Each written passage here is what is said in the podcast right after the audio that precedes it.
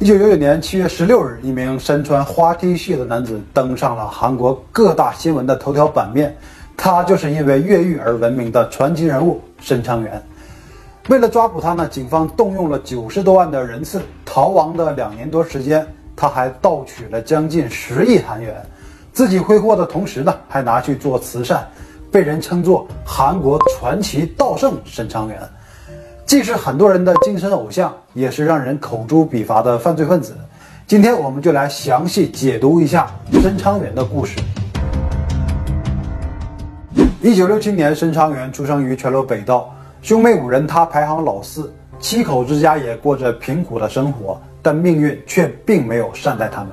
申昌元的母亲在他很小的时候就因为肝癌病逝，家庭的重担就落在了父亲一个人的身上。可无奈父亲酗酒无度，对子女漠不关心，之后还给他们找了一个继母，对孩子也是视如空气。这个家庭只是在象征性的维持着完整。韩国的小学是免费义务教育制度，但学校还是会以各种名目叫学生捐款。申昌元的家庭环境摆在那里，根本没有多余的钱捐给学校，然后还碰上了一个不称职的老师。在申昌元后来的自传中有写过这段经历。学校和老师非但不关心这些贫困的学生，反而把他们拿不出钱看成是一种白嫖，轻则言语上讽刺恐吓学生，不出钱就不能毕业；重则辱骂和体罚。在五年级的时候，他的老师和自己说：“这没钱来什么学校？你快滚吧！”那申昌元就在这种家庭、学校都得不到关爱的环境中成长。十四岁那年，上了三个月中学的申昌元辍学后，因为偷窃第一次被送进了警察局。然而他的父亲却让警方把他带到少管所，几个月后才被释放。这次经历让申昌元彻底迷失了自己，他感受到了父亲觉得自己是个麻烦，于是就变得更加顽劣，多次因为盗窃被关进少管所或拘留。一九八九年三月二十八日，二十二岁的申昌元与四名同伙抢劫文具店。其中一人竟然动手杀害了文具店老板，即便他只是共犯，依然被判了无期徒刑。申昌元在汉城的监狱里服刑了一段时间，于1994年被转移至釜山监狱。在服刑期间，犯人都要参加劳动。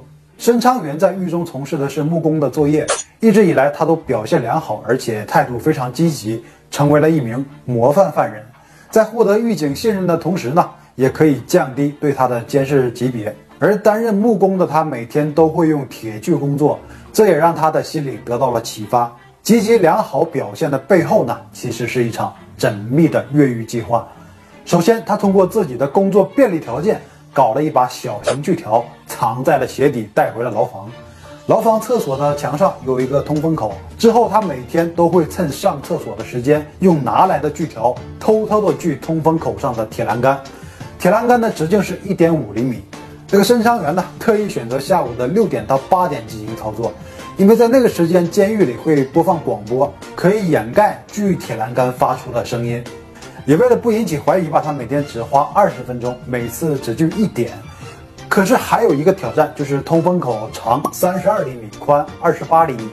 那个时候的申昌元身高一米七二，体重八十公斤。这个程度是完全不可能钻过通风口的。于是他在那一个时期也开始了减肥，两个月就减掉了十五公斤。就这样，总共花了四个月的时间，锯下了两根铁栏杆。在一九九七年一月二十日深夜，在完全没有人发觉的情况下，申昌元从通风口钻了出去，顺利打到室外，然后跑到狱中当时正在建设的教堂。建筑工地被一圈围挡拦着，他就用锯下来的铁棍刨了一个狗洞。钻进工地之后，找到了绳索等工具，利用这些工具逃出了监狱，消失在了夜色之中，暂时结束了他长达八年的监狱生活。整个过程一个半小时，始终没有狱警发现。申昌元开启了自己的逃亡生涯。逃出来后呢，他马上在附近一户农家偷了衣服和自行车，骑到釜山市区，再转乘计程车逃往了汉城。那当然啊，有人越狱，马上引起了很大的震动。况且还是在韩国著名的釜山监狱，警方伴随着民众的抨击和媒体的冷嘲热讽，对申昌元发布了通缉令。这申昌元顺利到达了汉城，这是他人生第二次来到首都，他要面对的就是尽快找一个维持生计的办法。但作为一个逃犯的身份，打工是不可能打工的，所以他只能重操旧业，进入富人区的人家进行盗窃。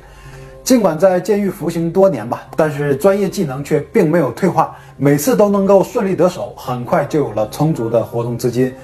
但是发现繁华的汉城，各种消息传播的很快，那自己的通缉令在大街上都能看得到。他马上转移到了中青南道的天安市，在逃跑的第十天，申昌元进入了天安市的一家咖啡厅，准备休闲放松一下。那为啥说咖啡厅能休闲放松呢？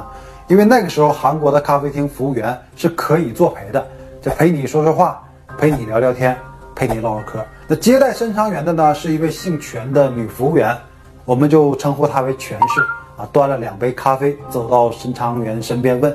这大叔能一起喝一杯咖啡吗？然后就坐在了申昌元的旁边，而申昌元就感觉非常的诧异，问这个全氏，你是哪儿不舒服吗？啊，看起来脸色不是很好啊，啊，是因为我最近正在感冒。好，那你等着。说完起身就离开了咖啡店。不久再次回来的时候，带来了感冒药和能量饮料，就表现出了全是从未感受过的温柔和绅士。两个人这是第一次见面，之后又陆续约会了几次。申昌元呢出手也很大方，各种买买买，个人形象也不错，自然就收获了芳心。两人正式成为了恋人的关系。处在热恋的时候，申昌元就想，一直用假名字隐藏自己的身份不是长久之计，索性我就摊牌了啊，我就是逃犯申昌元。然后讲述了自己的悲惨故事，被迫盗窃，艰难越狱，四处躲藏。那全氏听完之后会是怎样的反应呢？大叔，明天开始就住在我家吧。从此，申昌元跟全氏就同居在一起，还养了一只宠物犬。两人很长的时间就像是新婚夫妇一样生活在一起。这段时间，申昌元也只能不断盗窃，维持二人的生活。另外一边，警察对申昌元的通缉追捕一直都没有停止，悬赏金额是五百万韩元。就这样一直度过了九个月。一九九七年十月十八日。一位执勤的张警官接到了一通电话，打来电话的是自己老家的一个朋友，说在镇子上有一位非常奇怪的顾客到他这个店里来洗车，夏天穿长袖，一身西装，啊，出手很阔绰，洗车费用是一万韩元，还给每一个人一万韩元的小费，所以就引起了自己的注意，就越看越像电视里的通缉犯，就打给了自己的警察朋友，能抓住九个月的逃犯是个绝佳的立功机会啊！于是张警官就带着一个小老弟儿单独行动，火速赶回老家，带着逃犯的照片和朋友一确认，就是申昌元没错，心想，终于轮到我了。放弃了周末的休息，拿他的照片在周边进行排查工作，还真就在晚上找到了申昌元的住所。他们来到了这间二楼的公寓，但是确认了申昌元并不在家，那警察就决定埋伏在这个楼里面等着。那经过一夜的蹲守，十月十九日凌晨五点半，在外围观察的小老弟儿对讲机发来消息说：“哥，申昌元的车即将到达住处。”张警官就手持气枪埋伏在二楼的楼梯拐角，直到听见申昌元的脚步声一步一步靠近自己。当两个人马上碰面的时候，张警官直接现身，很快啊，连开两枪，一枪击中右脸，一枪击中头部。申昌元的头上马上涌出了鲜血。正常来说，被击中这两枪，人会出现昏厥。张警官直接扑向了申昌元，但是申昌元瞬间爆发小宇宙，全力挣脱，顶着满头的鲜血突破了包围，跑了。啊，那目前唯一的线索就是和逃犯同居的权氏了，而权氏就装作完全不知道。那如果我知道他是逃犯的话，怎么可能还跟他住在一起啊？啊，他就这样说，张警官也完全没有办法。随后就对他进行了监视，可一共就两个警察，完全不够用。侦查员还是找到了机会和权氏见面。九个月以来，两个人第一次经历分别。的人呢就是这样啊，在一起的时候不会知道离别之苦。两人相见以后，开始互诉衷肠，情到深处，申昌元跟权氏说：“跟我一起走吧，去哪儿啊？我们一起逃亡，浪迹天涯。”我不去啊，我又不是逃犯，我逃什么亡啊？那权氏的这个态度呢转变，让申昌元感到很无奈，没有办法，那分手吧。但权氏的内心又很矛盾，既不想分手，又不想跟他走。就说你是逃犯，你除了我以外，还有谁能愿意跟你啊？那你去找吧，看能不能找到女朋友。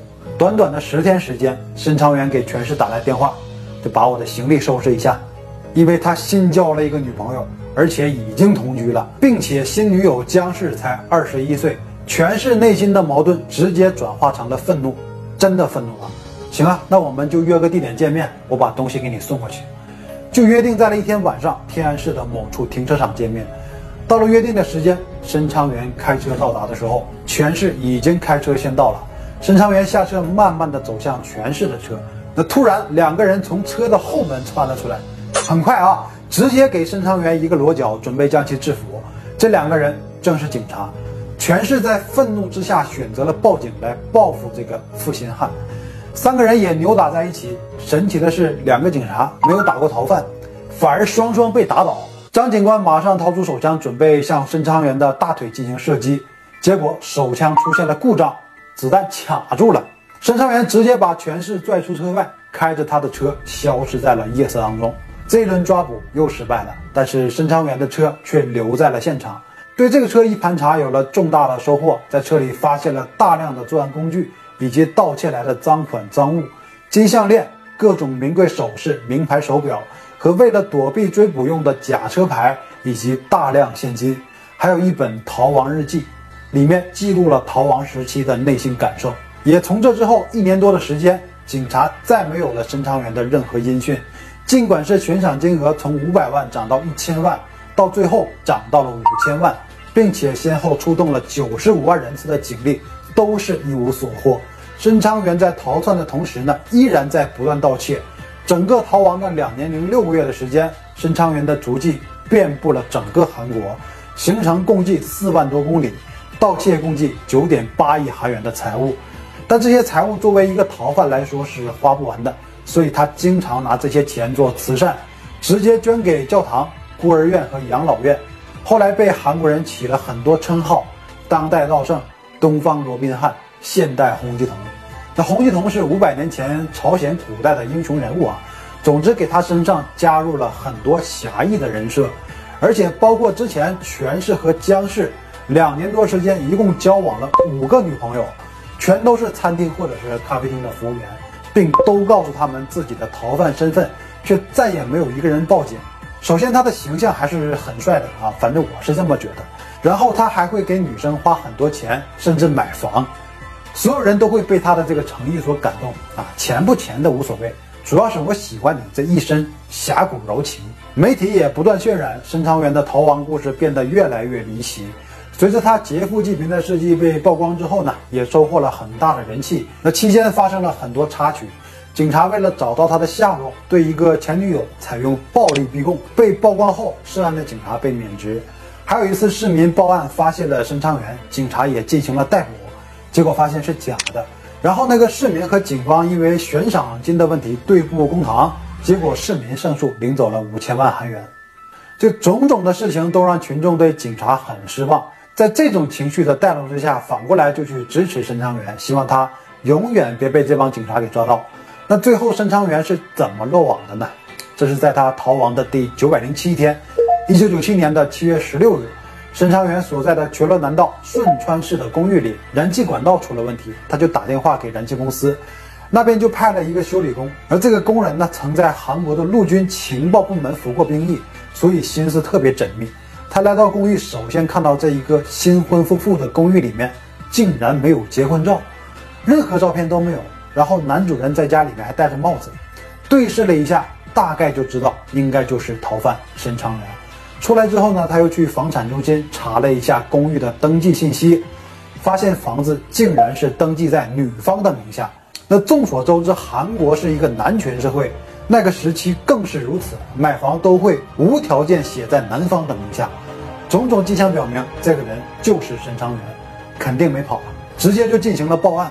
那警方马上组织了四十六人全副武装的队伍，多线包围后，直接闯进公寓，拿枪对着他问：“你是申昌元吧？”“没错，我就是申昌元。”申昌元知道自己不可能永远逃亡，也知道这一刻随时会到来，所以被捕的时候非常的淡定，没有一丝狼狈。期间他还说了一句。不要再出现像我这样的罪犯。希望大家在社会和家庭中多多关心问题少年。他的被捕过程也随着电视的转播传遍了整个韩国，而他当时所穿的花 T 恤马上成为了爆款，直接卖到断货。